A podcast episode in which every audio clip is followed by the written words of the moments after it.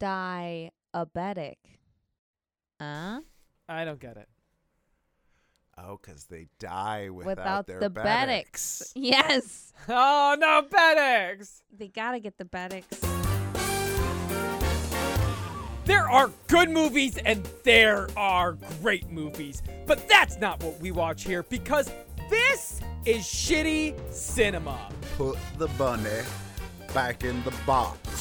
We are three film masochists who love to take on the worst movies we can find, centered around our monthly theme to answer one simple question Would you watch it again? I'm Jay, and I'm joined by Dave Hello. and Casey. I've been told I'm the Garland Green of this podcast. Every week, one of us has to pick a movie based on that month's theme. What's this month's theme, Dave? Well, I hope you guys had a relaxing summer break because it is season six. We are back and we're starting things off with a fucking bang because it's shitty cinema. How are we going to kick this off if not with the arguable king of the genre, Mr. Nicolas Cage? It's Uncaged month, baby. We've definitely watched a few Nick Cage movies on Yeah, shitty cinema over the years, course. but we are dedicating an entire month to just um, appreciating the master at his art. Yeah, yeah, we might have to do the whole season, actually. We could No. probably do a year.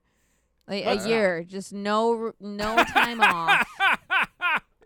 It's an endurance test, actually. We just see who lasts the longest. I know I'm gonna be the first one out. Left behind will be the nuclear option. Let's just end it, you guys. Let's just end it. So, Jay, it's up to you to kick us off for the season and the month. What Nicolas Cage blessing did you bring upon us this week? I've realized that part of my shtick here is to bring films that I loved from the 90s. So, in lieu of Nick Cage and films that I loved from the 90s, I brought Con Air. Yeah, you did. I almost pushed back on that. Like, is Con Air really that? Like, I thought we all agreed. But then I ah! looked up, and yeah, it's got a 58% on Rotten Tomatoes, and we watched it again. So we'll talk about that. Yeah, we will. Yeah, we will. Well, Jay, before we do, you need to give us an elevator pitch where you sell us on this movie in 10 seconds or less. Here's Okay. your setup. Taking a vacation and you wanted to save a couple of bucks. I really told you you shouldn't, but you decided to book your ticket through Expedia. And not only that, you sorted by lowest cost. Yeah, Uh, of course. yeah, Classic so, me. Yeah. So the the 10 hour the 10 hour layover was one thing in and of itself. Uh, but you didn't even realize that the connection flight was so much cheaper because you are hoofing it on a Con Air flight. Probably not the best idea, but hey, the in-flight service can't be any worse than Spirit, so whatever. But this is actually the fated Con Air flight when the prisoners actually take over the plane. So you've got about 10 seconds before this riot kicks off and you are caught up in the middle of it. In the time before that happens, sell us on this movie.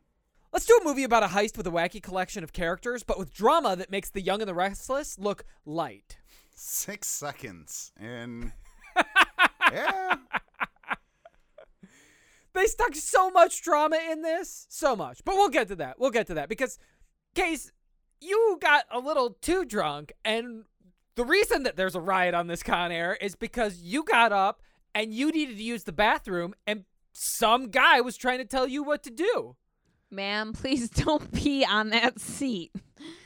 well, In the 10 seconds before you practically knock me out, sell us on this movie.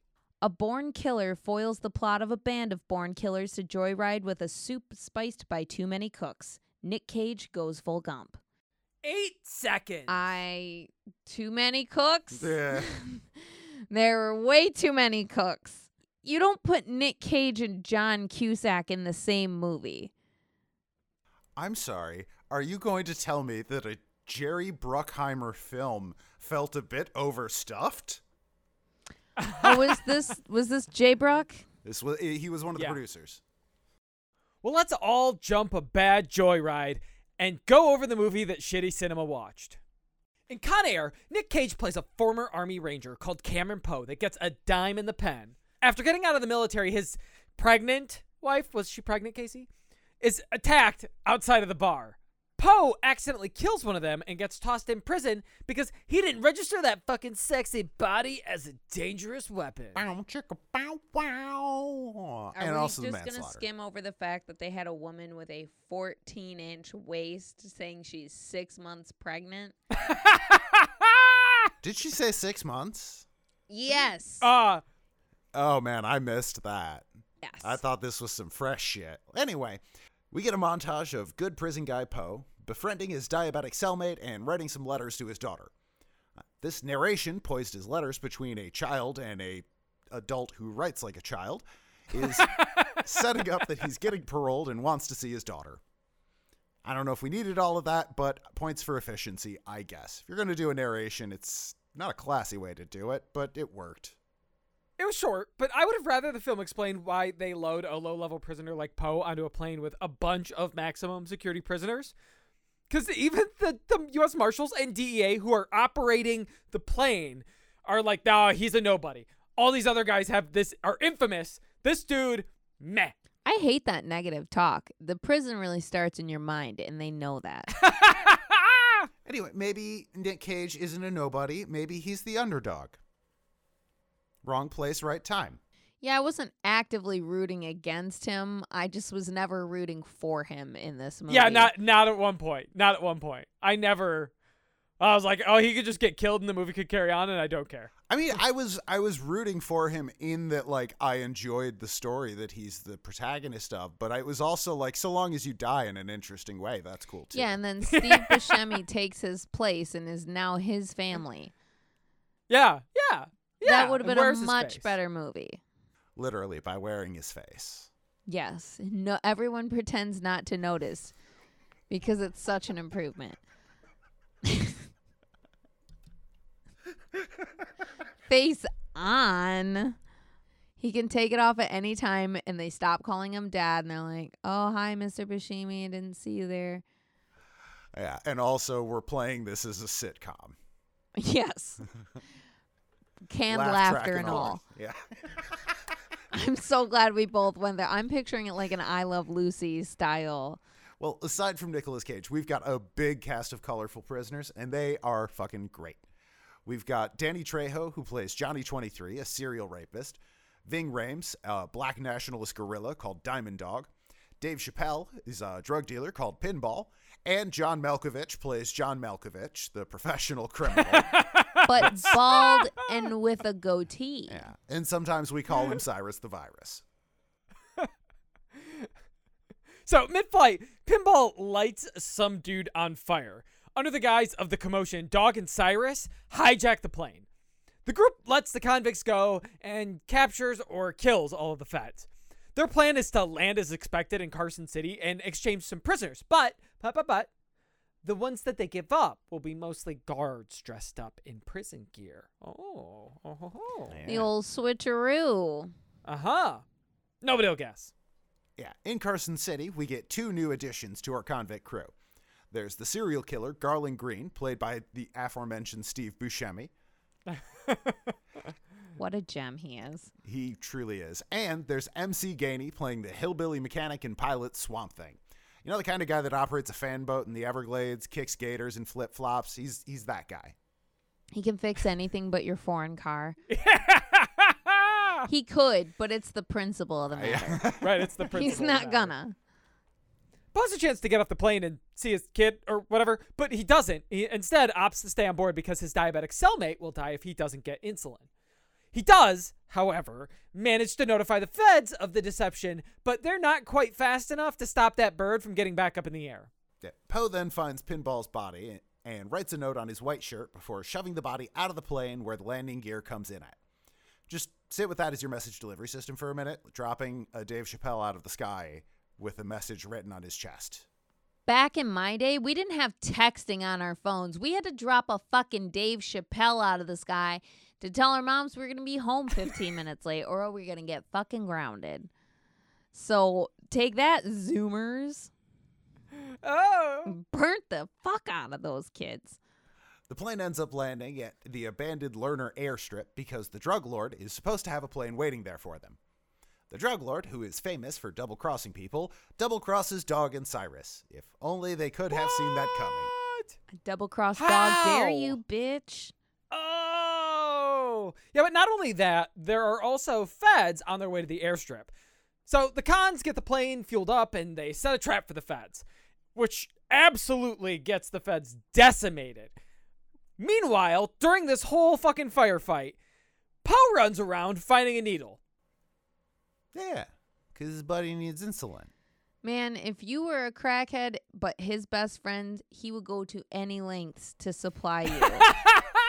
and I guess I don't think that makes him a good mm-hmm. friend. Nope, I give a rescind my comment. I've had I've had to rescind quite a few tonight. He runs around looking for a needle to save his friend and also takes time out to sabotage their escape. But the plane makes it into the air anyways because he's not very good at it, and it's a huge, obvious rope that everybody sees and just shoots. In the air, Cyrus figures out it has been Poe working against them and shoots his diabetic friend in the stomach. See, maybe he should have just fucking got off at Carson City and went home because it would have been the same damn outcome. No, it's somehow stupider, but better for him.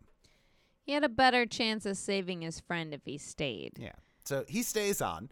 Um, the feds shoot the hijack plane and force it to crash on the strip in Vegas, which, you know, probably killed some innocent people. But, you know, whatever. The diabetic cellmate survives somehow after getting shot in the stomach and being in a crashed plane with no seatbelt on. Yeah, that checks out. But also, so does Dog, Cyrus, and Swamp Thing, who choose to escape the scene on fire truck. Poe then steals a police motorcycle, which, you know, day one of parole, be associated with stealing a plane and a bunch of kidnapping prisoners and murdering people. Steal a police uh, motorcycle in front of a bunch of people right next to a federal agent who also does the same thing, I, guess, to be fair. Right. But, you know, you know, But he's not. Anyway. No, no. The federal agent isn't stealing, it's commandeering because he has a badge.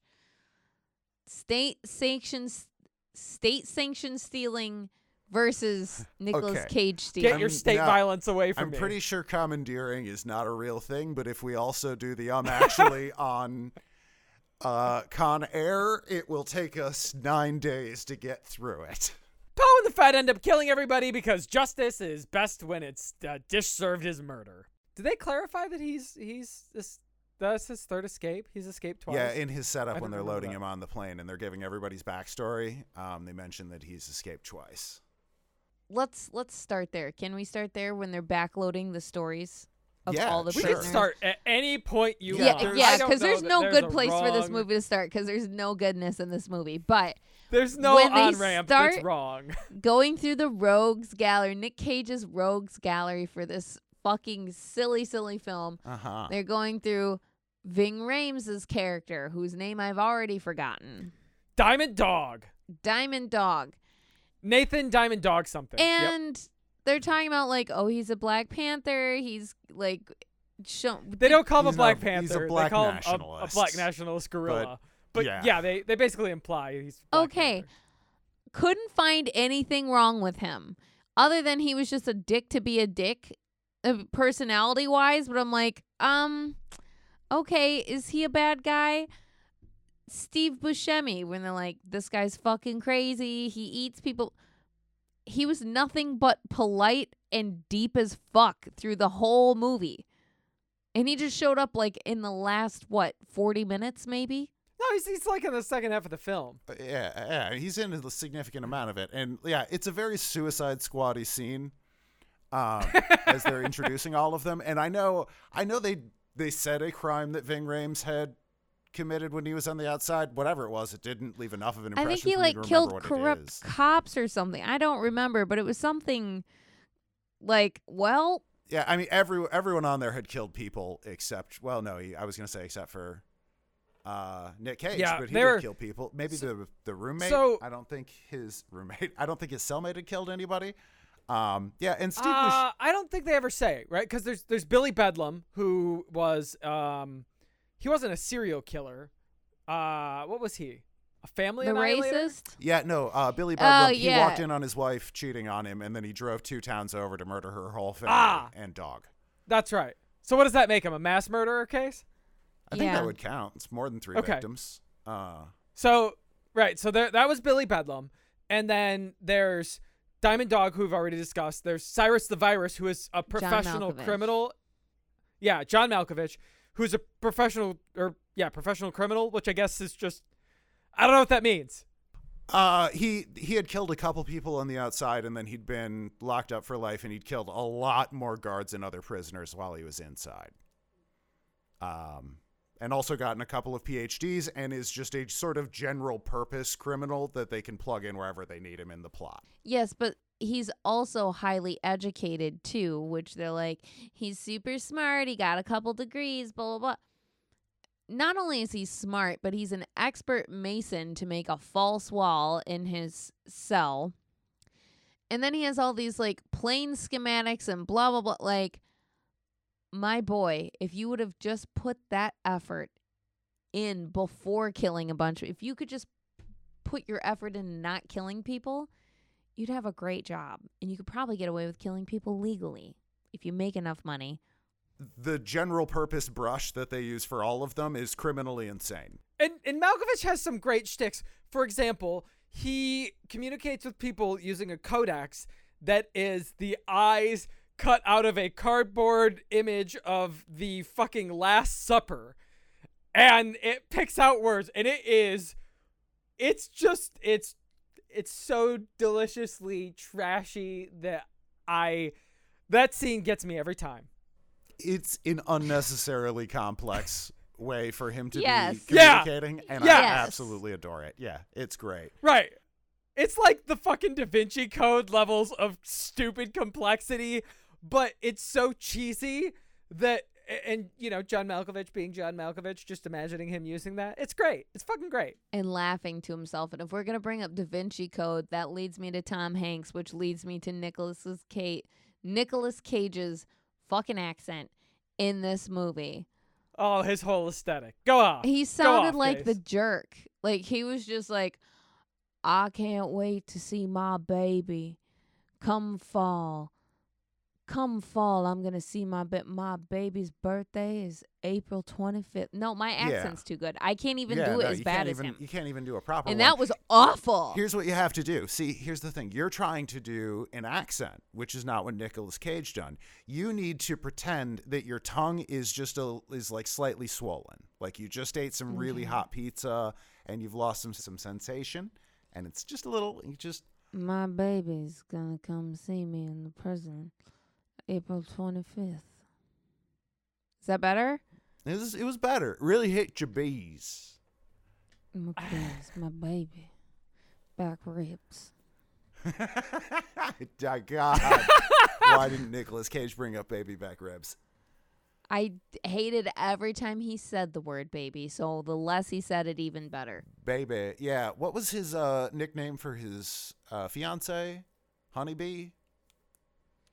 Honey, I don't remember. I don't, I don't care. Yeah. I've it's- already I, yeah, deleted I it from my. aggressively don't care about the setup of this movie. Okay, so uh, th- that's not entirely true. While I don't, I aggressively don't give a fuck about him getting set up in prison. I get a hoot out of the trial that leads him to prison because the, for one, the concept of them prosecuting a military military member for killing someone is adorable. The secondly, the fact that they would they would hold him to higher standards for like you should have known better. When do we stop doing that? when, when did we start doing that? Um, I mean, you are basically just reading shit out of the IMDb goofs page, and no, it, no, that's an old movie trope that's never been Oh, a real thing about but- how uh, people trained Right. in martial arts or whatever have to register their hands as deadly weapons. And I absolutely adore that they use that as the setup for this fucking movie.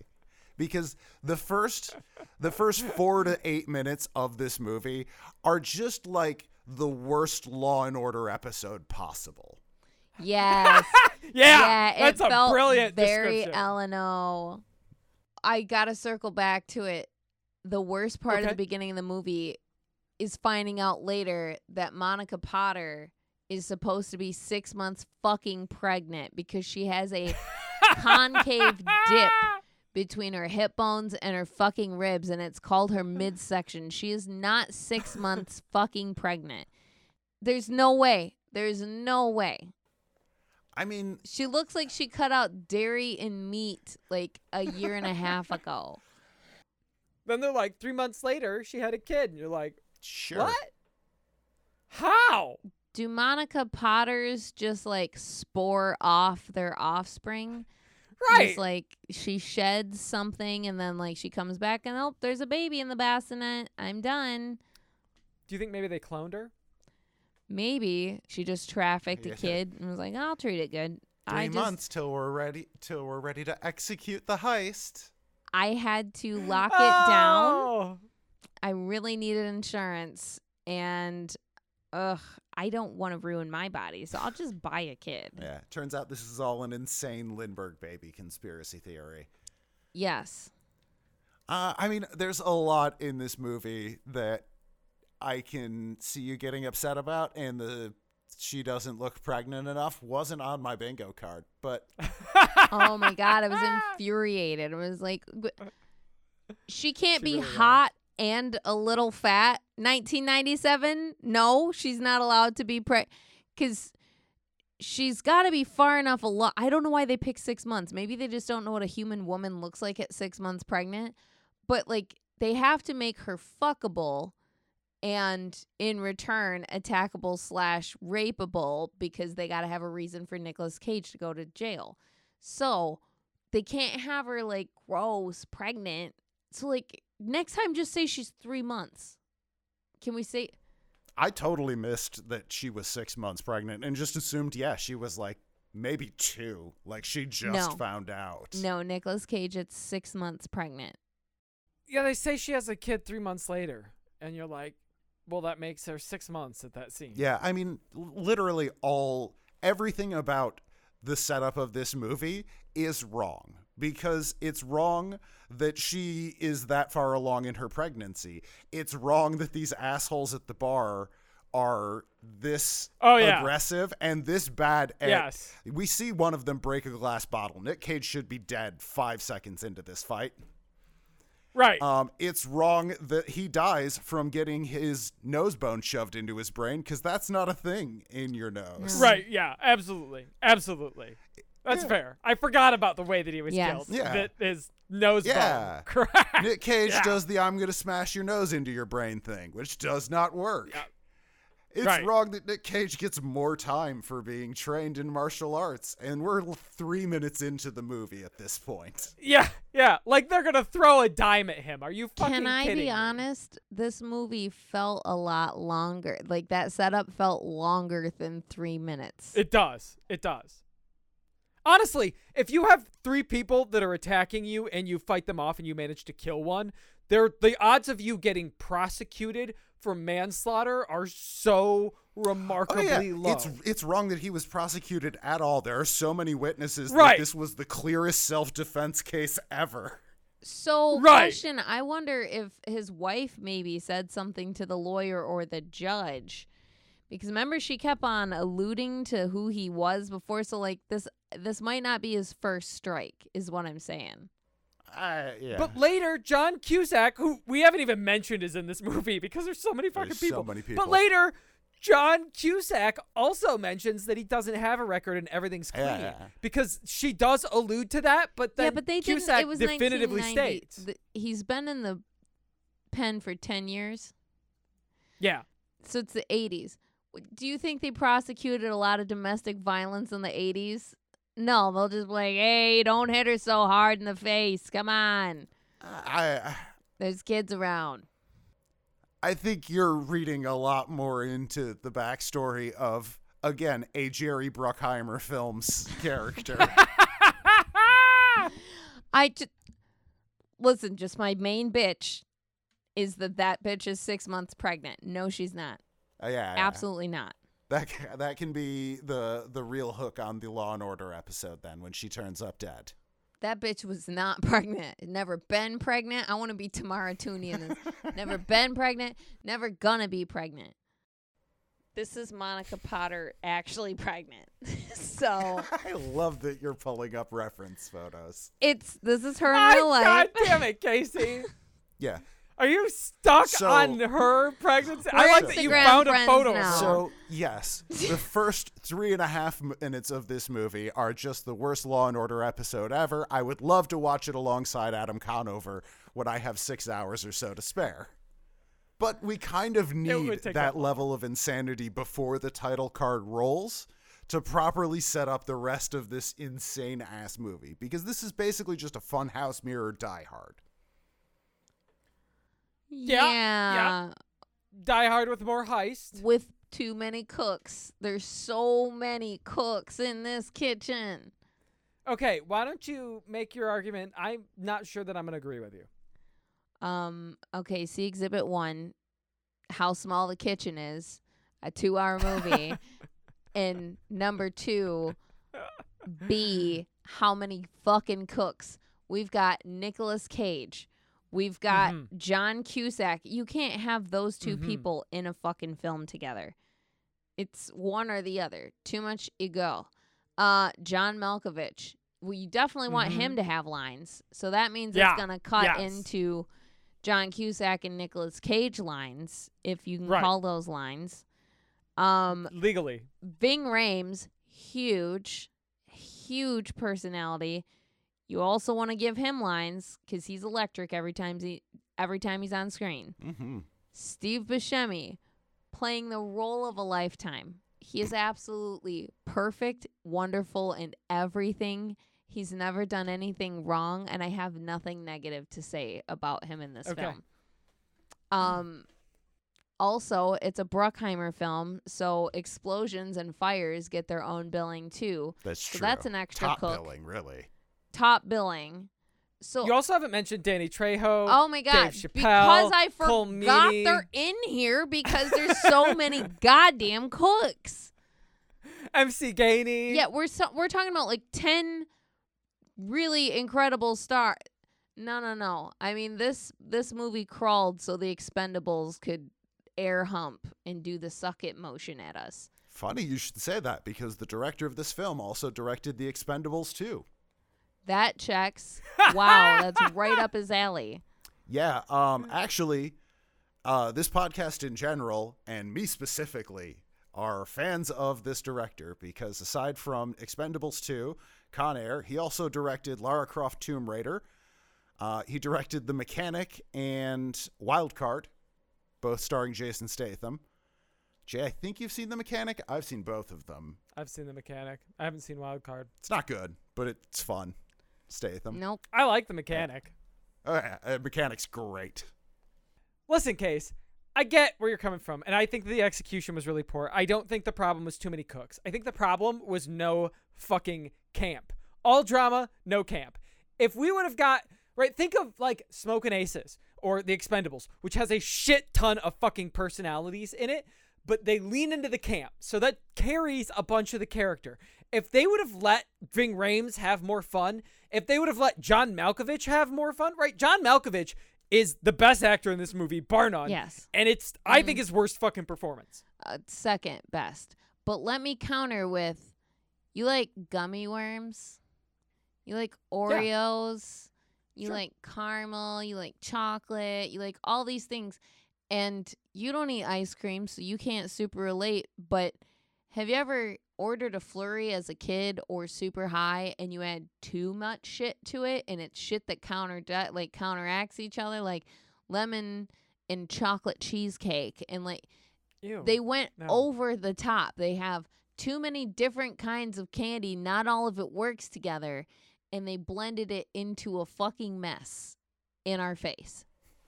See, I, I think I got to push back on both of these points because off the too many cooks and too many different kinds of candies, I think this is more along the lines of in Expendables or uh, in Ocean's film, where it is about having a big Yeah. ensemble kind of playing off of each other. And I don't even think it's necessarily that the f- flavors don't work together. I think all these flavors would work great together in another movie that had better writing in it. And I think it was the movie that just put them in bad situations. But also, I got to push back on Jay. They didn't on them not having enough camp. I think this had what for its time was camp because this was 1997. Camp did not exist, but like gritty badass anti-hero, I'm so much tougher than you fucking did. This is the era of superheroes covered in pouches.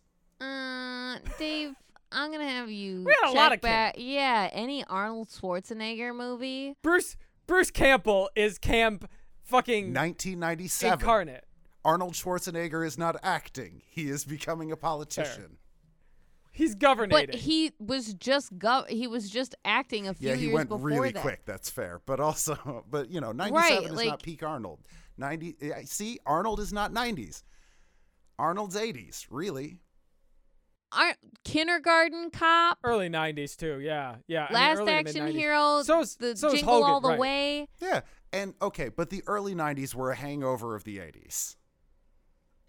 Is that's with every decade. Fair. Yeah, but 97 by 97 the 90s had their own thing and it was not the roller skating rink uh vibes that we see nowadays when people think about it. Ninety-eight was Mystery Men. Very camp. Very. and then we just got the one with Sean Connery right after that. That The ruined League his of career. one of ordinary them. gentlemen. No, the other one with Uma Thurman. Oh, the Avengers. The The Avengers. the Avengers. We had camp. The Avengers was a remake of an 80s, uh 70s actually. But I, I think we could have had more camp. And if we would have had more camp, or think of fucking Smokin' Aces that has a bunch of ridiculous villains. And it's so fucking campy. It's great. It's great. If we had something closer to that vibe, instead of the we're serious drama vibe, it would have been great. And and uh, this month is all about Nick Cage. Tell me you don't love a campy Nick Cage. Well, I mean, I feel like his accent gave me all of that. I'm going to say something nice. I almost loved him in this movie, but all the serious, like, I gotta get to my bait. Like, leave raising Arizona out of this. That was lightning in a bottle. right? Stop. You're supposed to be mullet man. I need you to just stay in your fucking lane right now. Yeah, but we need that to get to put the bunny back in the box. And that's got to be a top 5 Nick Cage moment. Yeah, but it could have just been That for really- his still pregnant girlfriend. It's it, I I'm I'm with Dave here. I think that's a really people sleep on that Yeah. moment, but that is a real unadulterated cut up Nick Cage And. I think I think we're really inflating how much time they're spending on the the pregnant wife. This has had maybe 2 minutes of dialogue and screen Yeah. Time. It's too much. We we are slamming through backstory for all of these characters. yeah, and that's why the what we get is sometimes a lot of fun, right? Malkovich, every time that motherfucker pulls a piece, what's he do? plow plow. Pulling the trigger. Pulls the trigger.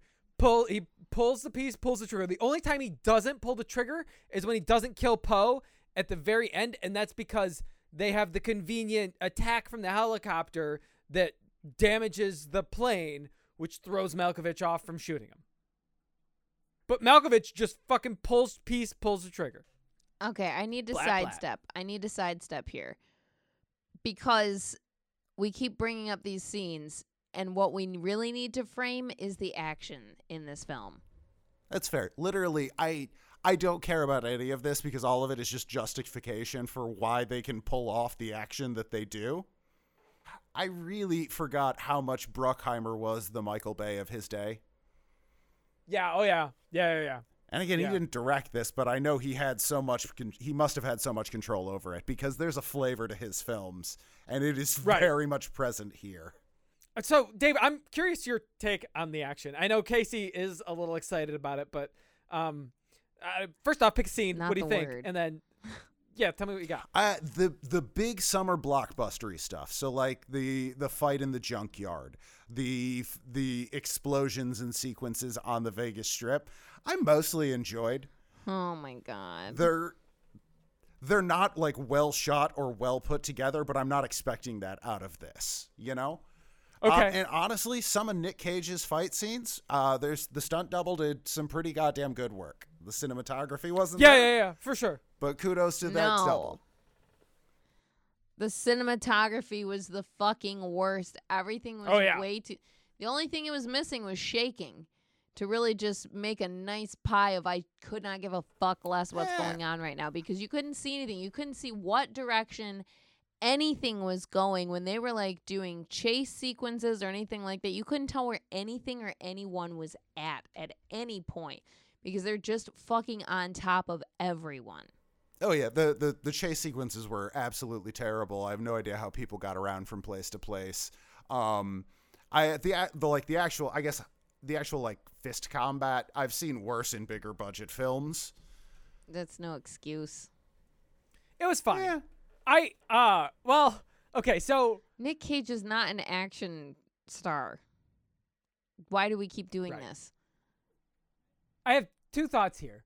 One, I I, I agree with Case that the it, it's cut too good. I disagree with you, Dave, that the the blockbustery scenes were any good because the the one that at the end that you're talking about where there's a ton of explosions and they're pinning in the the feds and killing them, they start advancing with a bulldozer and they show that scene three or four times and I'm not convinced that it isn't the same clip over and over and over because there's no relation to anything else. So if they use the same I can't fucking tell one! because there's no fucking frame. Nothing to compare it to. one! Right. coming. I was thinking of Monty Python where they just the the guys running up the hill over Yeah, yeah, and yeah, over again. I want it sometimes to be further away, like Kung Pao. Sure, but I no, but I guess before we move on from the bulldozer, like yes, was that like in terms of like oh, did they set up properly where these people are shooting from? Absolutely fucking not. None of the angles make any sense. You did a terrible job of that.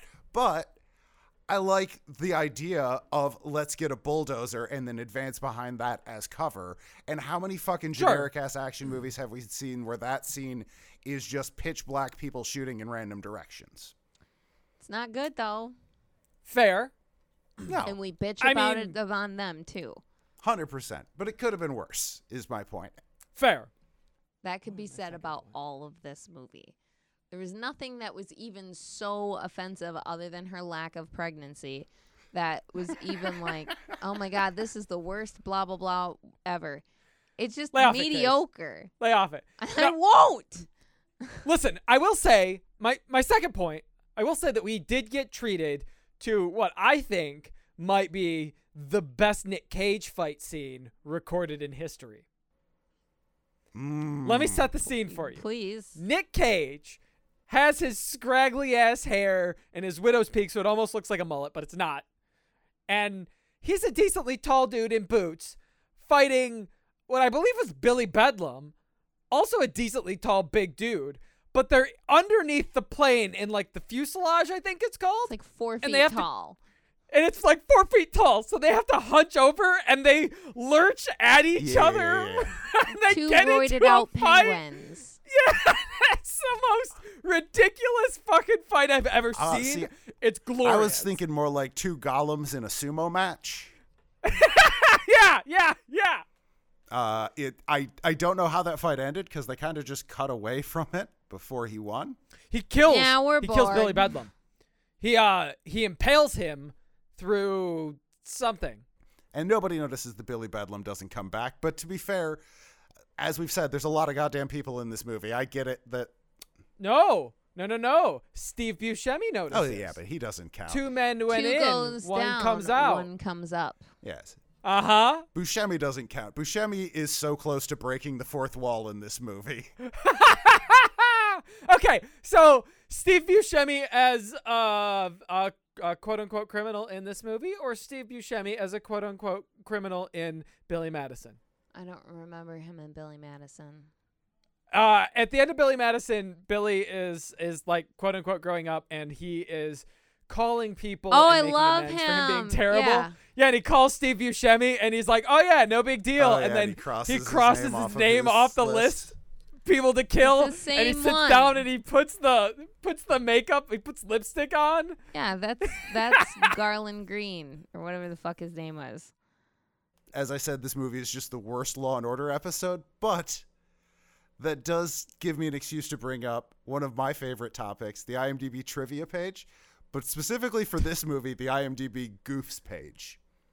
Go off, Dave. The Go factual Goofs? errors. I don't even want to go off about it. The goofs page for Con Air is a fucking war zone. It has a section marked incorrectly marked as goofs. People are um actuallying the um actuallys in there. Okay, What? such as Uh, so, like, one of the examples was that uh, when they show them opening the crates of guns, uh, Cyrus the Virus takes out a shotgun, but then when they cut to the prisoners, they show them catching an assault rifle. But um, actually, he had opened both crates, and uh, Dog could have been throwing the assault rifles in the other direction, so that wasn't a goof. And yeah, bitch. Baby O can't get off the plane in Carson City because only white convicts are expected. When the men are prepped to get off the plane, we see two black men among them. However, only the three dead prisoners that were being replaced needed to be white. There were still three more, making six altogether whose race was not specified. why are people thinking so much about this? This Was is the pregnancy don't one of the goofs? Put it in there. Put it in there, Dave. You've got a membership. Put the goofs. I don't have Dude, a there's a shit ton of There's these. so every single section of the goofs page of this has to be expanded to read all of them. There's geography errors, there's factual errors, there's common myths, there's incorrectly regarded as goofs. There's so much. Um, I think one of my favorites is uh, one of the premises that they can't make it to the Vegas airport um, and they're going to have to land on the strip. Where they show the plane Yeah. at that point, the airport is closer than the strip. Right. I was going to ask, wouldn't it be closer? Yeah, this movie is an absolute mess if you want it to like make real world sense. This is an incredible thing you've turned me on to, Dave. There's errors in geography, such as prior to accidentally killing the drunk, Poe is outside of the bar with a bar sign visible. Alabama prohibits Oh, using yeah. the word bar. It would be a club or place or just about anything else, but never a bar. So, so some motherfucker from Alabama, that was Right. his Not "she's not pregnant" town. moment. Yeah. Case, I'm going to start with you. It's about time we do that thing we do every episode. So, 1997's Con Air, would you watch it again? This was my first time watching this film, and I had it pretty built up in my mind. Um, Mm. this is one Mm. that I've just always skipped, mostly because of Nicolas Cage's haircut to face situation, whatever that is going on. My brain's always been like, mm, no thanks. And so I was excited to watch this, and I gotta be honest, I'm a little disappointed. It just oh. didn't have something. It was so blended and generic. It didn't really stand out or shine to me. Once in a while, John Malkovich, always Steve Buscemi, but neither one of them are in it enough to make me want to watch it again. So, no, I would not watch Con Air again. I think there's better bad movies, and I'm sure that's going to get me yelled at. But let me just say, I don't have the nostalgia filter. And I just, I think I watched it too late. I watched it too late, and that's on me. Dave, how about you? Con Air, starring Nicolas Cage, the uncaged Nicolas Cage. Would you watch it again? I mean, let's get it out of the way right away. Absolutely, yeah. I'm going to watch Con Air again. Yeah, I have a feeling I'm on a, I'm on an uh-huh. island. This this was the Expendables before the Expendables. It's it's so absolutely terrible and it is the type of flavors that I absolutely love. It's just the world's trashiest chili dog of a film and I will eat it every single time. yeah, but yeah, I, I could go on about all the individual characters I like. It's nearly all of them. I wish any of them could have gotten more, but I really dig what I got and put the bunny back in the box. It's a classic moment. I love it so much. So yeah, absolutely. I'm watching this again and again. Jay, what about you? I know you've seen this probably several times before, but I also bet it's been a while since you have. So, Con Air, starring Nick Cage's hair, would you watch it again? Man, we didn't even talk about a delicious aspect of the film, which is how John Malkovich dies. John Malkovich dies by having the ladder on a fire truck extend while it's driving, and to have Nick Cage handcuff him to that so that the ladder hits a causeway bridge, and John Malkovich's body flies through the causeway out the other side, lands onto some electrical wires, gets shocked, falls over onto a conveyor belt and then winds up right under a pneumatic hammer conveniently located in downtown Los Angeles that smashes him flat. Las Vegas. And it is the most Las Vegas. Rube Goldberg death.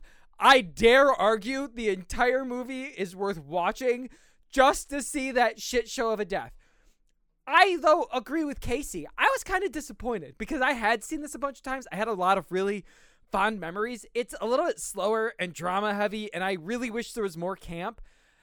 I was bored a lot more than I wanted to be, but it's hard for me to say that I'm not going to come back and watch it again because there is put the body back in the box. There's the fight underneath the fuselage where they're lumbering.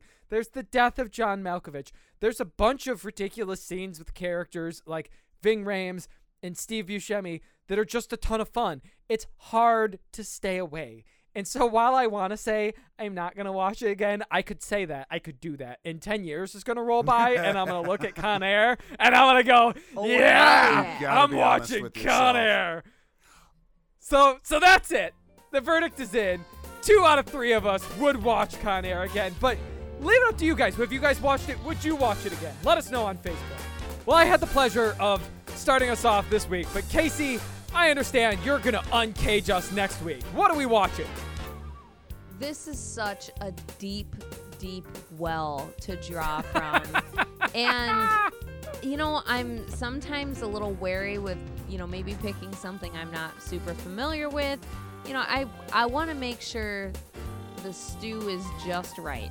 So I'm going with 1988's Vampire's Kiss, which is Oh, the reason for many a Nicolas Cage memes. I'm so excited to watch this movie. I've watched it before. It is absolutely unfucking hinged. Nicolas Cage is so over the top. It's it's fully uncaged Cage. Before you close and lock that cage door, follow us on Instagram at casey.cinema, like us on Facebook, sh.ttycinema, donate to our commissary fund, patreon slash shitty cinema, or peepshittycinema.com. Check the show notes for those links, and in the meantime, let's turn off the lights, oh. go dance with our obviously not pregnant girlfriend, and then make a stranger write to us. Child? That baby don't look like him.